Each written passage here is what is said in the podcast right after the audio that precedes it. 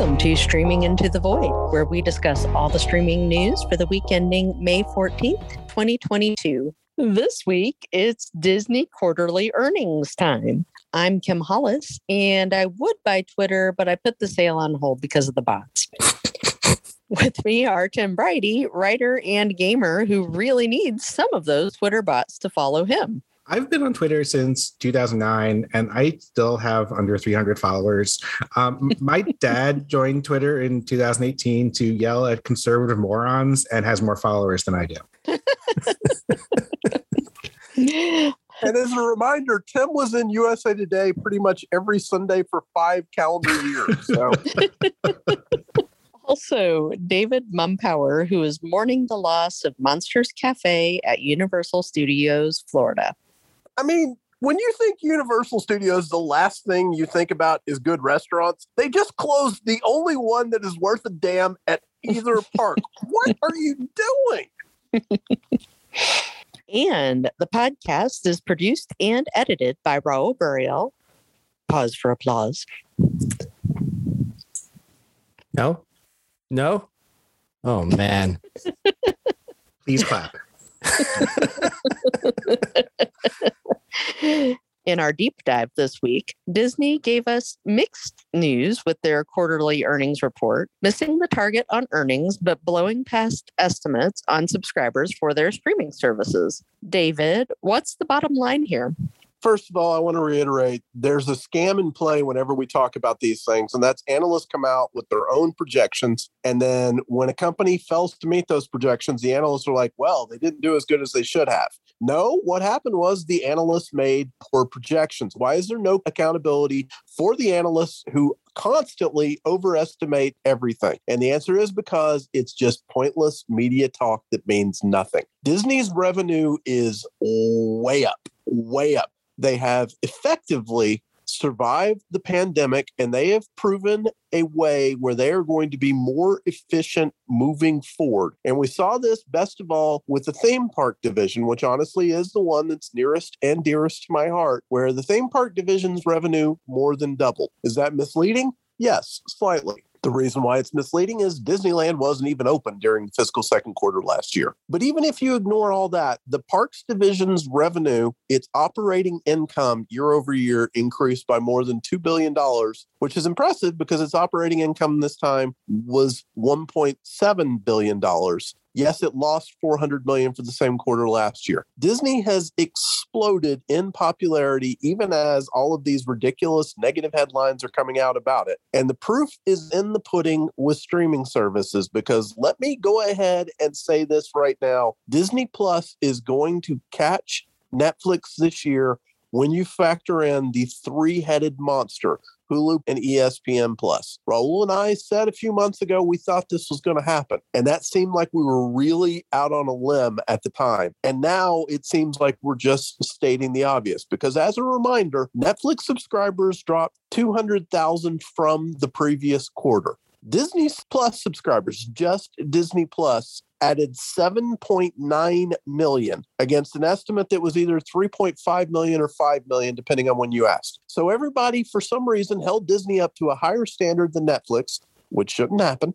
And it still cleared that hurdle easily and left everybody going, wait a minute, how did Disney Plus do that? Raul, are you with me on this? Oh yeah, uh, very impressive. I think even the the mixed news through Wall Street for a curve because generally after one of these quarterly earnings calls, either the stock price goes sky high or drops right down. And this time it, it, did neither. So clearly the Wall Street analysts were confused as to what move to make. And in the end, they made no move at all. I can we, actually add some color to that, Raul, because mm-hmm. I was watching Benzinga live stream the quarterly earnings call, and they were showing the stock price in after hours trading. And Kim and I were having a field day with it because it would go up $2 and then it would go down $4 and then it would go up again. And by the end of the time the conversation ended, it was at almost exactly the same spot as where it started, which just reinforces you're absolutely right. Nobody knew what to make of this because they wanted a clear cut win or loss. And this was something that was harder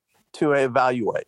Yeah, this does speak a lot to how much weight the brokers put on streaming numbers. The truth is, if you want something tangible, you look at their earnings and revenue. And on that front, Disney didn't necessarily do as well as had been estimated. It did fine. It just didn't do as well as estimated. And as we learned from Netflix over the last couple of quarters, you could do fine, but if you don't do as well as others expect you to, then they're going to punish you for that. But all that matters in this modern industry these days is how many subscribers do you have. And when they announced 7.9 million subscribers added to Disney Plus versus an estimate of 5 million, that is a staggering number. That's a 50% percent increase over what was estimated. And they show no signs of stopping. They will constantly caution you and say, now, now, let's not uh, let's not get ahead of ourselves. And you never know what it's going to be like next quarter. Things might be down, but at this point,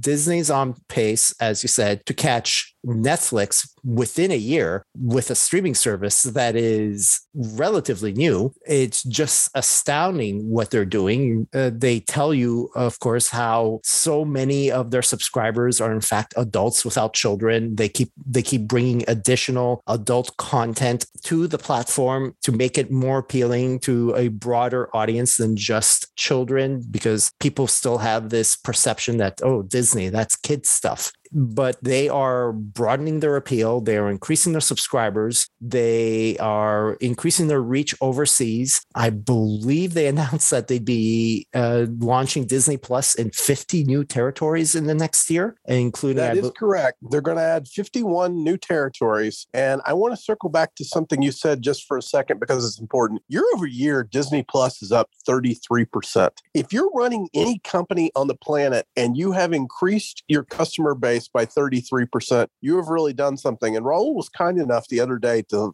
fact check something in, in real time while I was working on a different project. And what we realized is across the three services, ESPN Plus, Hulu, and Disney Plus, they have 205 million subscribers.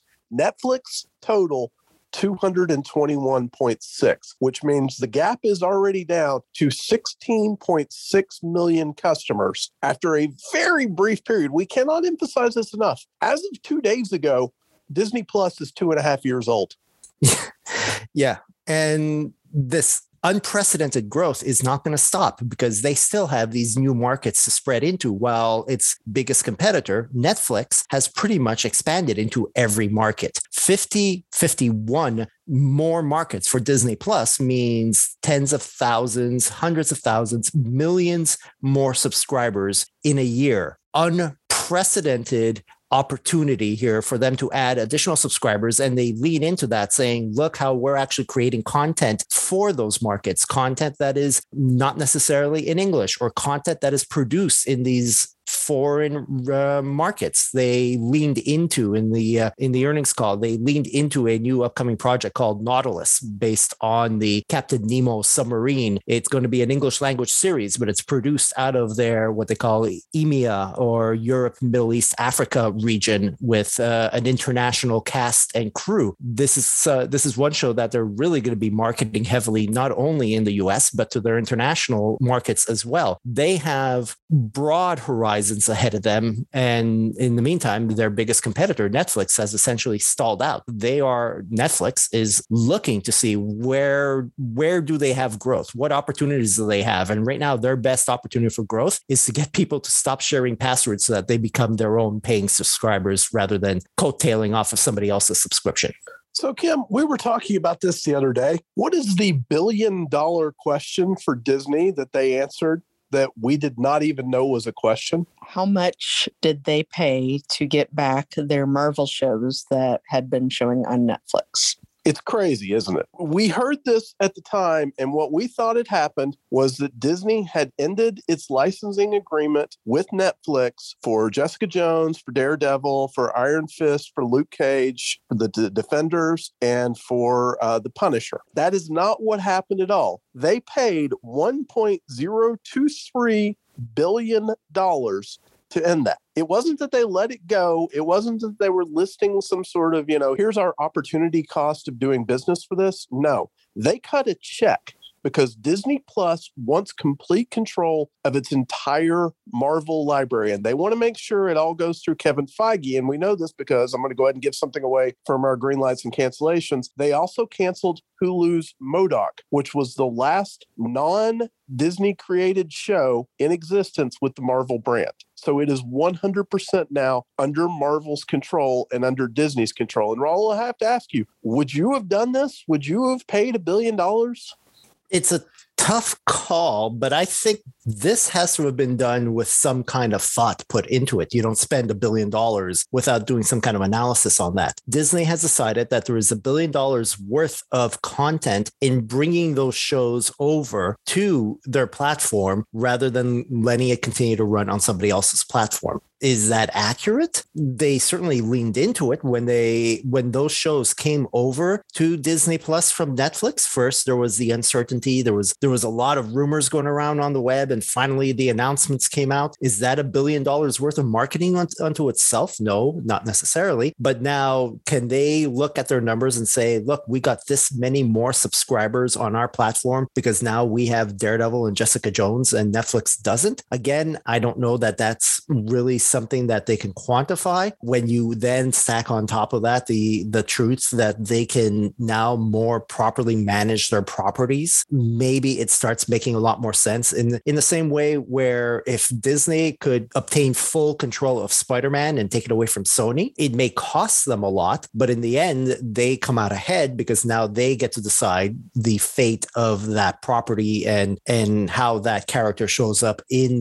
their future projects it's difficult to quantify, but I think it ultimately makes sense, especially with their moves that they're doing. We're seeing this from all the streamers where they are some streamers that license content are losing that content. Other streamers that have historically uh, leased out their content to others are bringing it home. And it simply means that everybody's building these walled gardens to make their streaming services more appealing at the cost of maybe actually damaging being their competitor. Netflix is less now because it doesn't have Daredevil and Jessica Jones. So, can you put a number on how much you have hurt Netflix there? I don't know, but all of that combined, does that amount to a billion dollars? To Disney, it did. It was worth it for them. They spent a billion dollars and they got all that benefit. And at the same time, they hurt Netflix doing it. And what's fascinating to me about the whole thing is that in 2009, Disney paid $4 billion for the entirety of Marvel. Now they will pay a billion dollars just to get a handful of shows back from a competitor because that's how important the walled garden concept Raul was mentioning has become to their business operation. Their flywheel, I believe they called it, didn't they, Raul?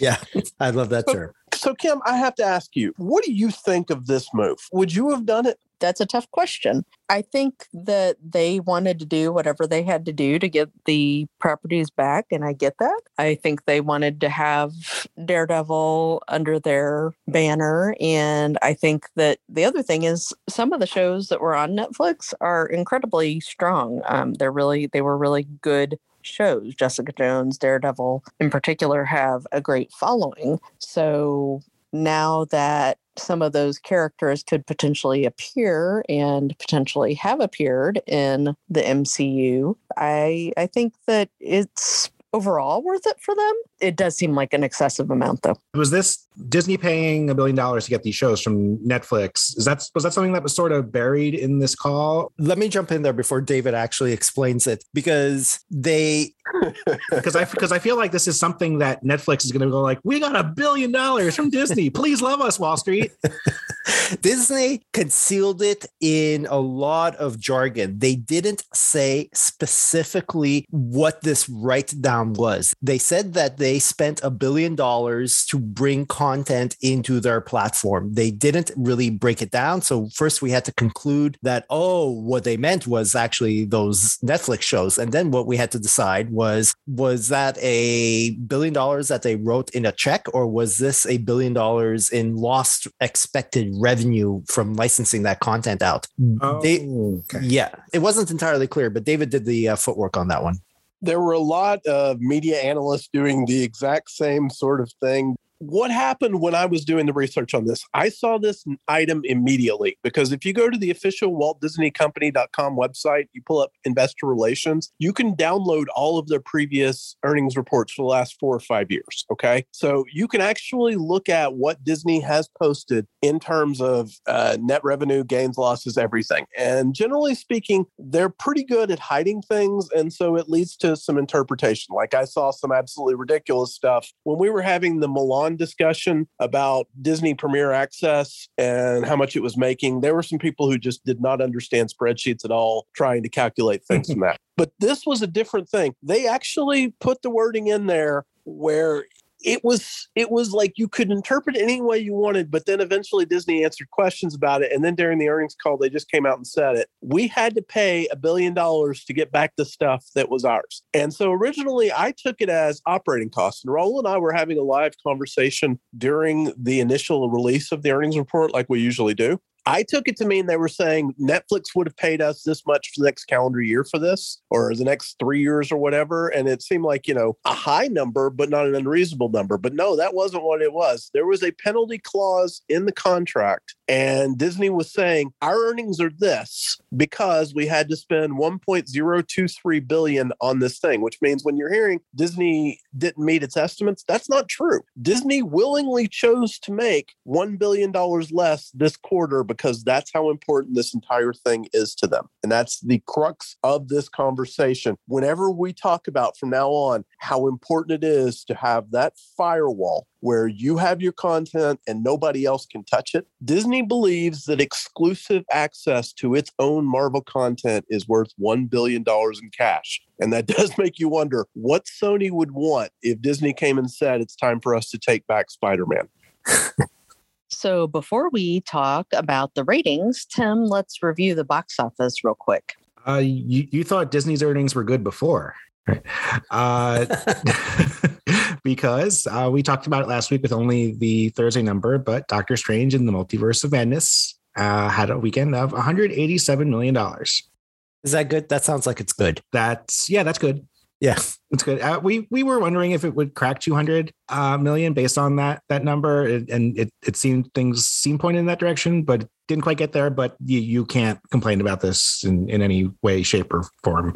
It it is still a pandemic. Spider-Man was the the exception, not not the rule when it comes to to movies. But this just shows that people will go out to see something they want to see, especially the the Marvel stuff. Tim, how much does it concern you that as we speak right now, it looks like it's going to drop about 65 to 70% on the weekend and will probably earn less in weekend two than the Batman? Is that a source of concern for you? Um, yes and no. I mean, it there were people who came out of it saying they loved it, and there were people who were saying they were not thrilled with it. So I think this is I mean, one of the more polarizing uh, Marvel movies, and I think that may have something to do with it. I'm not really that concerned about the the, the future. This this was a highly anticipated movie, but I think like what the public uh, or um, word of mouth may have may, may have heard it heard it some somewhat. Yeah, I'd say honestly, this is very impressive considering the vocal backlash in the community and on social media. The fact that it has done as well as it has in its second weekend is very impressive.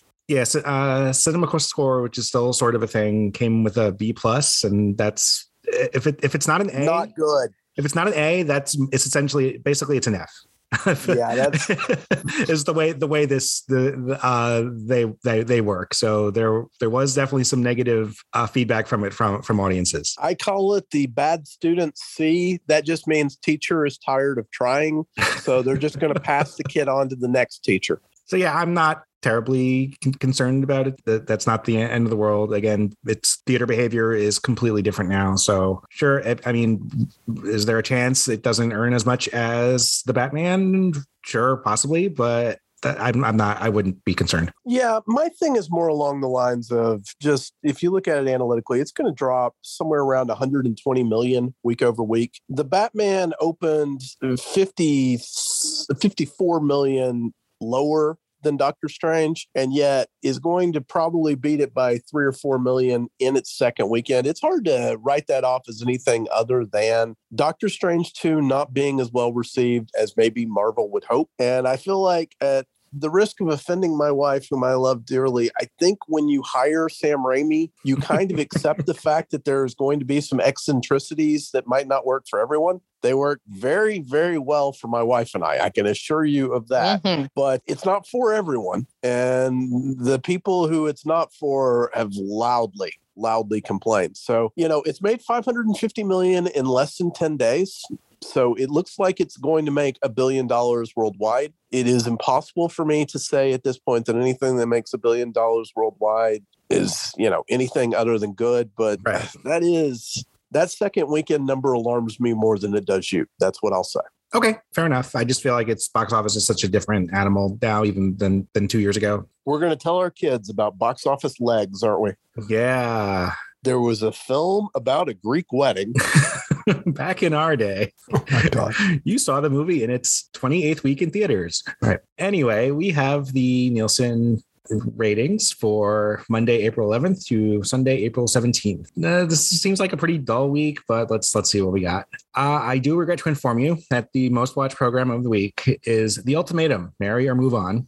Uh, 1.1 billion minutes. I, I apologize on behalf of society. Oh, Yeah, knocked Bridgerton off the top. We, I mean, we saw it last week, and that was only a three day number, so it seemed pretty likely that this was going to happen. But I, I'm, what is wrong with you people?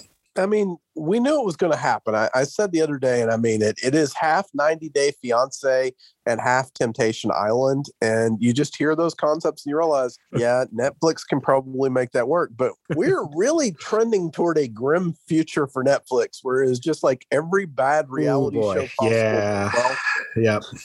I mean, is it Cake Marriage Edition? Feels like it might happen now. Uh, there's are there really that many train wreck people in the in in the world to fill all these reality shows? I, gue- I guess there are because they just keep making them. I mean, QAnon exists, so Oh boy.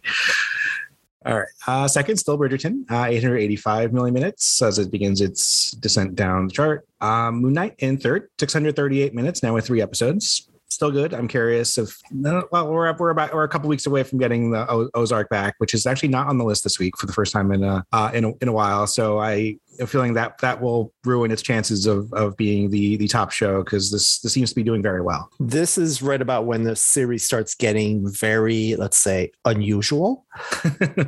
So it's a wonder then whether audiences get turned off by the rather unusual sharp turn that the narrative takes, or if it's intriguing enough to keep people coming back to find out just what the hell's going on. Hippo Goddess, Hippo Goddess.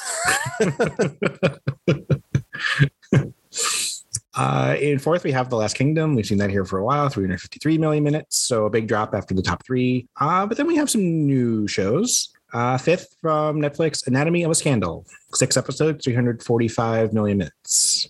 Uh, starring uh, Sienna Miller uh, and some other people I don't recognize. So I presume they're British. It is pretty remarkable that people will willingly watch Sienna Miller at this point. So there's that. but enough of that. Tell me about Obama. Yeah, in sixth, Our Great National Parks, 313 million minutes for four episodes. Uh, it's a documentary series from Netflix about, well, yes, national parks, but yep, narrated by Barack Obama. That's my president, baby. nice. That I mean, it's nice to see that that got in, considering that it's really just a you know not just a, but it's a nature documentary. Yeah, type. it's right. There's no murder involved. There's no no one was Mm, murdered in these exactly, no national parks. It's murder talking about how ultimatums. wonderful, how wonderful and beautiful these these parks are, Yeah. and and people still watched it. Yeah, pretty impressive. Uh, meanwhile, something else new in seventh. This is from Amazon. Outer Range, six episodes, 281 million minutes. Is that the um Josh Brolin show? That's the one. Okay. Yep, we we talked about it on what's new that week. I definitely remember it. And what did you call it, Raul? It was uh, Cowboys versus Aliens. Yeah, Cowboys versus? Aliens. It sure sounds. It sure was presented in that way. It's. I didn't expect it to do very well, but it does seem to have caught on in a viral fashion, and uh, so Josh Brolin has been doing a lot of uh, marketing for it. Every time he shows up, he also mentions, "Oh, but I'm also having to go do Dune two really soon." So he's very excited about that project for sure. But yeah, Outer Range has caught on with a certain demographic out there and that's good for the show which i just honestly i didn't expect it to do well if everyone um, loves these Montana and Wyoming shows so much, why does nobody live in Wyoming and Montana? Uh, I actually do have conflicting information here from both Nielsen and the release dates because it appears to be an eight episode season that premiered with the first two episodes on the 15th, but they're listing six episodes. So this is I, this number is either uh, fantastic for just two episodes or the, the the dates I have are are incorrect. So we I guess we have to wait till next week to see what happens. Uh, again, if you're not a Netflix show or I guess a Marvel series and you're here, that that's good. So I'll take it. Uh, eighth, we have Is It Cake? Uh, 276 million minutes for its eight episode season. Ninth, Inventing Anna, 257 million minutes for its nine episodes. And then something new in 10th, Green Eggs and Ham. Yes, the, the series, 244 million minutes for 23 episodes. That's kids programming on Netflix, I believe. Yep. And the first season uh, was in 2019, and then they dropped 10 episodes of a second season on April 8th. So this is actually the first full week of it being available. So this we won't probably won't see it again after after this, but that's uh, that that's curious that they were able to somehow turn a Dr. Seuss uh, book into a series rather than just like say a movie or uh, a one-off uh, special. And remember, when we say kids programming, what we really mean is cheap babysitting. Looking I- at I- you, Cocomelon. Yeah, I, I do feel like Netflix has been trying to create its own Cocomelon for some time. Cocomelon, of course, is a licensed program at uh, Netflix, and uh, it looks like they've got a hit with this one. Although I'm still waiting to see what the numbers are for the new season of PJ Mask. We'll be seeing those in, I think, two or three weeks. Yeah, you you you you called your shot on that one, so we'll we'll have to see. Mhm. All right. So in movies, once again led by Encanto, down to 503 million minutes, but still here, still being being watched uh, endlessly. And then second is Turning Red, 451 million minutes, so right behind it, uh, but hang, still hanging on, not not to the Encanto level, but still doing very well. Is Kim okay? This is usually where she says woohoo. Woohoo! I I am wondering and uh, if the you know success of Disney's earnings call and its subscriber increase is related to Encanto in some way because I, I I was going to try to make a joke but I couldn't quite fit it in that you know that was a lot whole lot of not you know not talking about Bruno because I do think they're uh, I do think they're I, I mean I th- definitely think the decision to take that out of theaters, which again we discussed happened during a COVID surge, and then two months later when it was supposed to be out, everything seemed okay. Uh, but I think they were definitely justified in, in in putting that. I think it paid off very well.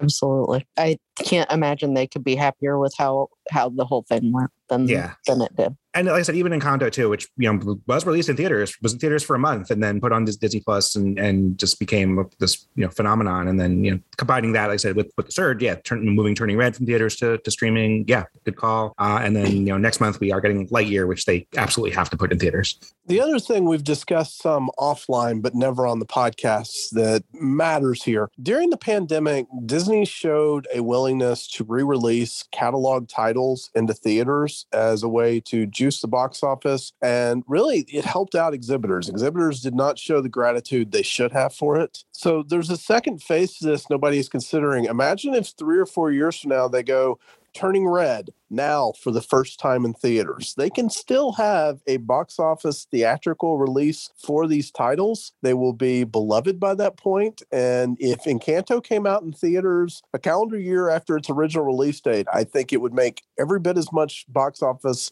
the second time as the first because now it's an established brand. So there there are little ways we can play this and it's it's like everybody's like, "Oh no, it's now and forever." And it's not.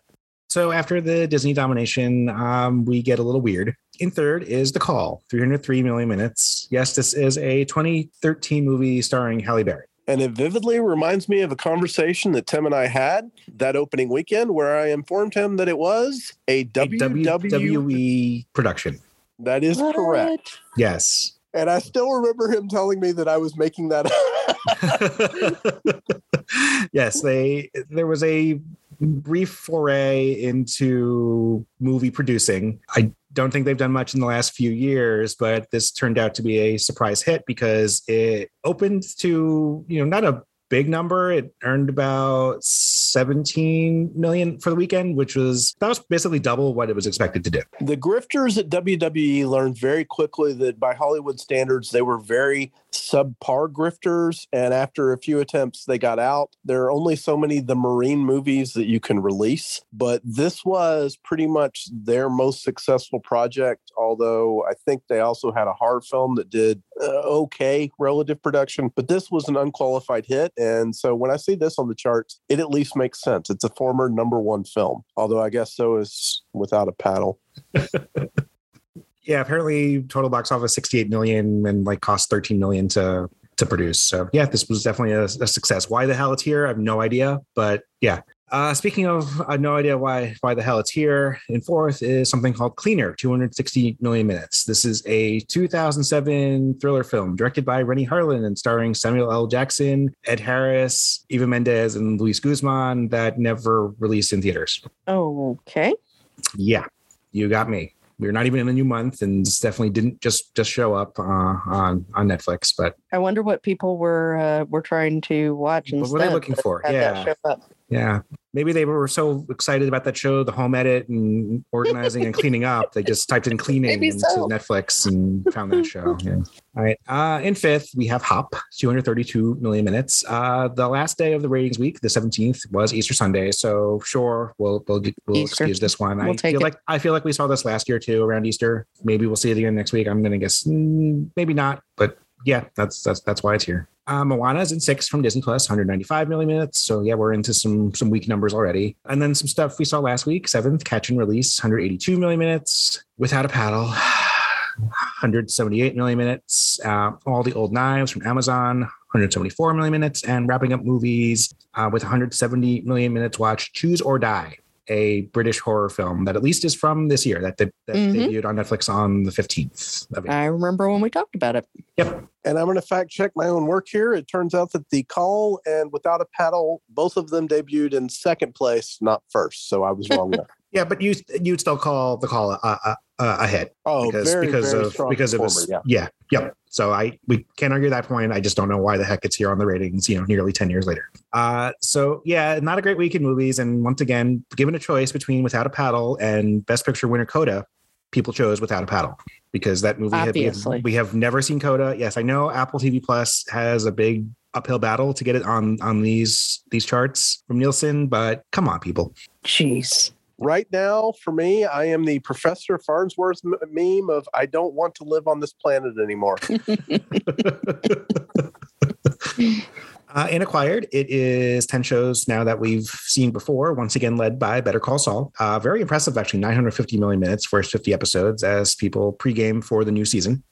This actually makes me very happy. I feel like in a way better call saul didn't get the attention it deserved early on because it was being compared too much to Breaking Bad rather than allowed to stand on itself. And let me just tell you, there is a Spinal Tap sequel coming, and I am 100% convinced that wouldn't be happening if Michael McKean hadn't done what he did on Better Call Saul. I believe that. Yeah, I'm weirdly excited for that, even though it's you know been you know 40 years since since Spinal Tap, which still holds up to this to this day. Uh, I mean, yeah. it's hard to do old uh, old guy rock and roll parody when Aerosmith is still you know Aerosmith, but here we are. Yep. you know, Cocomelon still in second, 719 million minutes, and then uh, most of the usual suspects and NCIS, Criminal Minds, Grey's Anatomy, uh, Queen of the South still here. Saw that last week. Uh, Supernatural and its billion episodes. Bluey still makes it from Disney Plus, the only non Netflix show on the acquired list this week, uh, and Shameless in 10th to 301 million minutes. So, yeah, not a terribly exciting week in the ratings this week. Uh, I think we're just waiting for that for Ozark to, to return at this point now that it's fallen off the list just in time to to come back. But that's all I have for the ratings this week. In our green lights and cancellations this week, it was a bloodbath as shows across all networks got the axe, but none more so than at the CW, which is suffering the consequences of its parent companies, Paramount and Warner Brothers, shifting their focus on streaming. Yeah, what we're seeing here with the CW is that this is a network that owns almost none of the content that's on it. In fact, I don't think it owns any of the content that's on the CW. A lot of the shows that are on the CW, particularly those Arrowverse shows, Legends of Tomorrow, The Flash, Black Lightning, Batwoman, all those shows are actually produced by Warner Television, which is now, of course, part of Warner Brothers Discovery. And Warner Brothers Discovery has made it clear, like every other streaming service, that they want content on their streaming services, not on somebody else's channel or somebody else's streaming service. So over time, a lot of these shows are getting canceled, and the CW has nothing to show for it. They don't get to license these shows to a streamer because it's not their shows. What this means essentially is that the CW now has no no sugar daddy, if you will. It's a company that is jointly owned by Paramount and Warner Brothers, and neither of them wants a CW, as we have discussed. The CW is for sale, and it's got nothing. When you are someone who's looking at the CW and considering buying it, you have to look at it and say, what do I get out of this? You're not getting a library of content and you're not getting any shows now because Paramount and Warner Brothers have both decided no, we're not going to we're not going to sell shows or dump them onto the CW anymore. We want those shows for our streaming services instead. The CW is not long for this world at this point. They'll last a couple of more seasons, and then at this point, I I, I think they're going to shut down my understanding was Nexstar has actually bought the CW. Did that not happen? I think Nexstar was a potential buyer. Did that actually uh, go through? I don't know. That's what I'm saying. There's all kinds of they're buying it, but then I'm not seeing a they bought it. Is what I'm trying to figure out here. Yeah, as we've discussed in the past, there's a couple of very large conglomerates out there that own local television affiliates out there. When you're watching ABC or NBC or Fox or the CW on television, that local channel is owned by one of a handful of companies. And a couple of those companies are Nexstar and Sinclair. They have, at this point, aggregated many of those local affiliates into their empire, if you want to call it that. So it is in the interest of Nexstar to keep the CW afloat, if only because they need to have something to show on their local affiliate. If the CW is not around, then they need to figure out what are we going to show on our local channel that was carrying the CW yesterday when the CW is not around today. It's in their interest to keep it, but it's ultimately the long-term solution here for Nexstar, Sinclair, and everyone else is to realize that local affiliates don't matter anymore when people are simply subscribing to nationwide or even international streaming services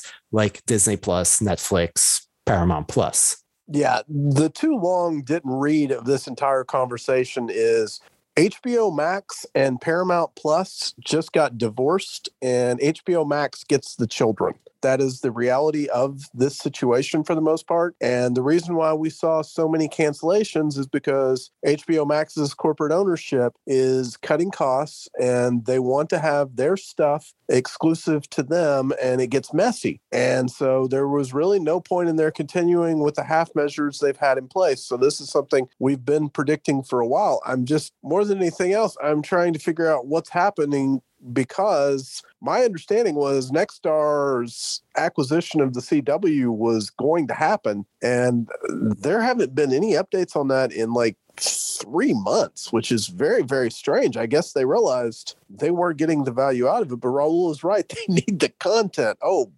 boy, they're screwed. Okay.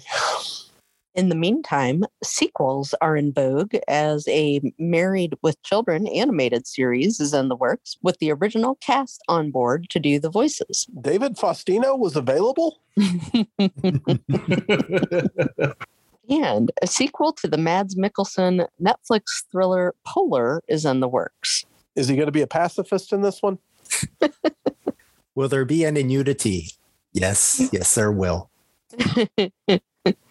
It is unclear so far on what network or streamer either of those two projects will land that's really the consequences here of having say these third parties produce content. Married with children while it did air on the fox network back when the fox network originally launched it was produced by sony pictures television. And so we know sony will sell to the highest bidder and so it could end up pretty much anywhere. As for polar that one was also produced by a third party and this one's really interesting and it and it sent me and david down down a very weird rabbit hole where Polar itself is based off a graphic novel from Dark Horse Comics.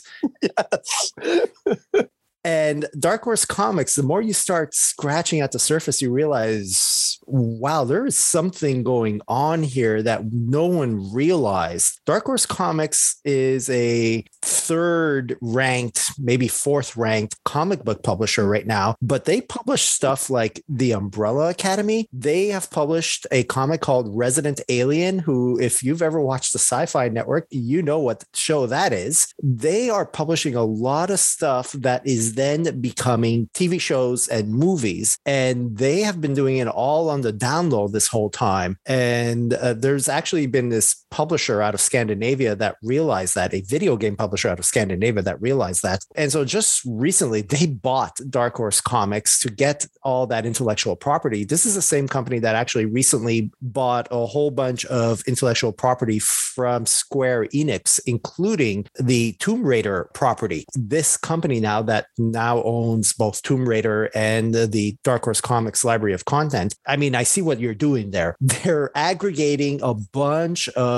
intellectual property content, as we've said others would do, and secretly, if you will, although I don't know how secret it is, building themselves this library of content so that maybe one day they're going to emerge on the scene in Hollywood as a new force, or in fact, trying to position themselves to be bought out one day. There's just no way to have this conversation where we don't get deep into the weeds. And Raul and I were both having this problem. We were talking about it the other night. Again, the too long didn't read here is we have given all this love to Forest Road Acquisition Corporation, which is the new Kevin Myers thing and the Thomas Staggs thing. And this is basically a different take on the same play, only with a company that has done very little to get its name in the headlines. It's like they're quietly going, shh, we'll give you a check. And Embracer is a name I didn't even know until a calendar year ago. I mean, legitimately. And now I'm looking at them and I'm kind of in awe of this. So if you want to have fun doing some research, look into Embracer and realize that there are some people out there who anticipate the future of media and they are making plays quietly behind the scenes and building a content machine that is very, very impressive. I, uh, Raul did a lot of digging on this, and it was it was excellent journalism on his part. Over at Hulu, Dollface has been canceled after a second season. And as David mentioned earlier, the stop motion animated series Marvel's MODOK is over after one season. If only they could have kept every episode of Marvel's MODOK to under $20 million like HBO Max is doing with House of the Dragon. So we're never going to hear that 1990s song, How's It Going to Be, ever again now that MODOK's dead. Another movie getting a sequel is A Simple Favor with Anna Kendrick, Blake Lively, and Paul Feig, all returning at Amazon. Was anybody asking for this sequel? I think that you're talking to two of the only people on the planet who want it. Kim, we love that movie, didn't yeah, we? it's a great movie. Although it was a well liked movie at the time it was out, it did well. Well, okay. It is it is dark though. I mean, a It lot dark. darker than you might think. It is dark. And the Greg Daniels series Upload has been renewed for a third season. Fine, we'll watch the second season. I feel like there's a finite narrative here, and maybe maybe they're getting that third season just so they can wrap up the story. Finite narrative, it's about eternity. What do you mean finite? no, all kidding aside, when Upload season one ended, I'm not sure there was a show I anticipated its return more. And that probably for me, I'm not sure if anything was as impacted by the pandemic as this. It was probably either this or the Falcon and the Winter Soldier. Those are the two the two things that I know had the most things change because of it. And so Kim and I do have about five episodes left in season two, and I hope it gets better. But it has not been the same show as the first season, which is a criticism I have of the flight attendant as well. It, it really the pandemic has forced people to adapt on the fly, and when you do that, you know you're taking chances and some of them don't pay off. As always, we close out with what's been keeping us busy over the past week. And I have been revisiting Fire Emblem Three Houses, which is a video game for the Nintendo Switch, and it's one of my favorite games ever. It has a lot of replay value as the story can just go in any number of directions depending which house you join, which characters you cultivate close relationships with. And while I'll always identify with the Black Eagles, I'm looking forward to joining the Golden Deer House this time around to see how their story goes. And I guess I'll have to cultivate a relationship with someone other than Felix, who's my favorite of the tertiary characters by far. A new Fire Emblem game called Three Hopes will drop on June 24th, so I'm preparing myself. It is the same characters from this game, but a new story and a different combat mechanism, and I am super excited about it. Raul, how about you? So I came to a rather embarrassing realization earlier this week when I realized that the streaming service I've been watching the most over the last several weeks is Paramount Plus. It's not Netflix, it's not Disney Plus, there are three shows, or were up until last week, three different shows that I was watching religiously on Paramount Plus. That is Star Trek Picard, which just wrapped up, the Halo series, which is still running presently, and Star Trek Strange New Worlds, which actually premiered after Star Trek Picard ended. I can't say that I was necessarily happy to be watching two of those shows. Yes, ultimately, I feel Star Trek Picard is the one that is the worst of the lot. The second season season is a debacle. It just was very poorly written. It is painful to watch an actor of Patrick Stewart's caliber doing this show. I hope that the third and last season of Star Trek Picard is better. Uh, there were a couple of moments one moment in the last episode of uh, the season for Star Trek Picard that was entertaining and satisfying, but everything else just suffered immensely uh, narratively wise. It's it's not worth getting into. The Halo series, this most recent episode, while not very good, was pretty much par for the course. The uh, episode last week was unfortunately terrible. It focused on secondary characters in the story that nobody cares about, and I feel a lot of people actually actively hate. So the fact that it focused on those characters entirely meant it was wasted time, a wasted episode entirely. But I, I watched them. And as I also watch Star Trek Stranger Worlds, which focuses on the uh, USS Enterprise, the famous Star Trek ship, 10 years before James Kirk becomes captain of the Enterprise. And I got to tell you that this show is diametrically opposite of what Star Trek Picard is. This show is just like comfort food. It's like a warm blanket. It is just Star Trek. It is Star Trek, what Star Trek should be. It is a spaceship going around visiting planets and uh, exploring and discovering aliens with storytelling that is a throwback to the original series and characters that you'll recognize from the original series that that are familiar old friends that you're happy to see again. Star Trek Stranger Worlds is great. I'm happy to have it and uh, I sure hope they don't screw it up. And uh, one last thing, the Sandra Bullock Channing Tatum movie The Lost City premiered this week on Paramount Plus. Uh, uh, I looked it up. It is at that 45 day point after its theatrical release. So now it's on streaming. And that is a movie I will be watching with uh, my kids tonight. So once again, another win for Paramount Plus. They're not necessarily making great content, but they are making content that I will watch. That is very impressive considering where maybe a year ago I looked at the streaming service and we all thought that the streaming service was a joke. It's actually come into its own in this last year. Yeah, The Lost City made $95 million in theaters. So it's a big hit for something that's not a franchise. But wait for it with a cast oh, like that. Oh, yeah, but soon it might be. But yeah, yeah. Yes. Yes. But hey, good, good to see something like that succeed, though. Yeah. Tim, what have you been up to? Uh, I don't have much this week, but I had a little time to put in a new game that I've seen kicking around for a while. And turns out it was in Steam's early access for a little over a year, and the full release happened recently. Uh, it's a puzzle game that I think is pronounced Dorfromantik, and it's D O R F R O M A N T I K. One word, though it looks like it's two in the in the, the the picture for the game. But it's um it's a fairly simple game where you are simply placing hexagon tiles to create a landscape. It's almost like you're building your own Catan board. Um, the, the catch is you have a limited number of tiles to work with, and the way you get more is to complete small missions where you need to connect, say, 20 forest tiles or 10 river tiles and whatnot. And the tiles are not necessarily cooperative. It's been enjoyable and not not stressful. It's just you know something to, to do while you know uh, listening to or or watching something else. And you know there's a fair amount of achievements to unlock. It you know it gives you the those um, dopamine hits when you when you do something good. And the music that plays is very soothing. So it was it was nice and relaxing for for a change of pace, and that's something that I've that I've needed.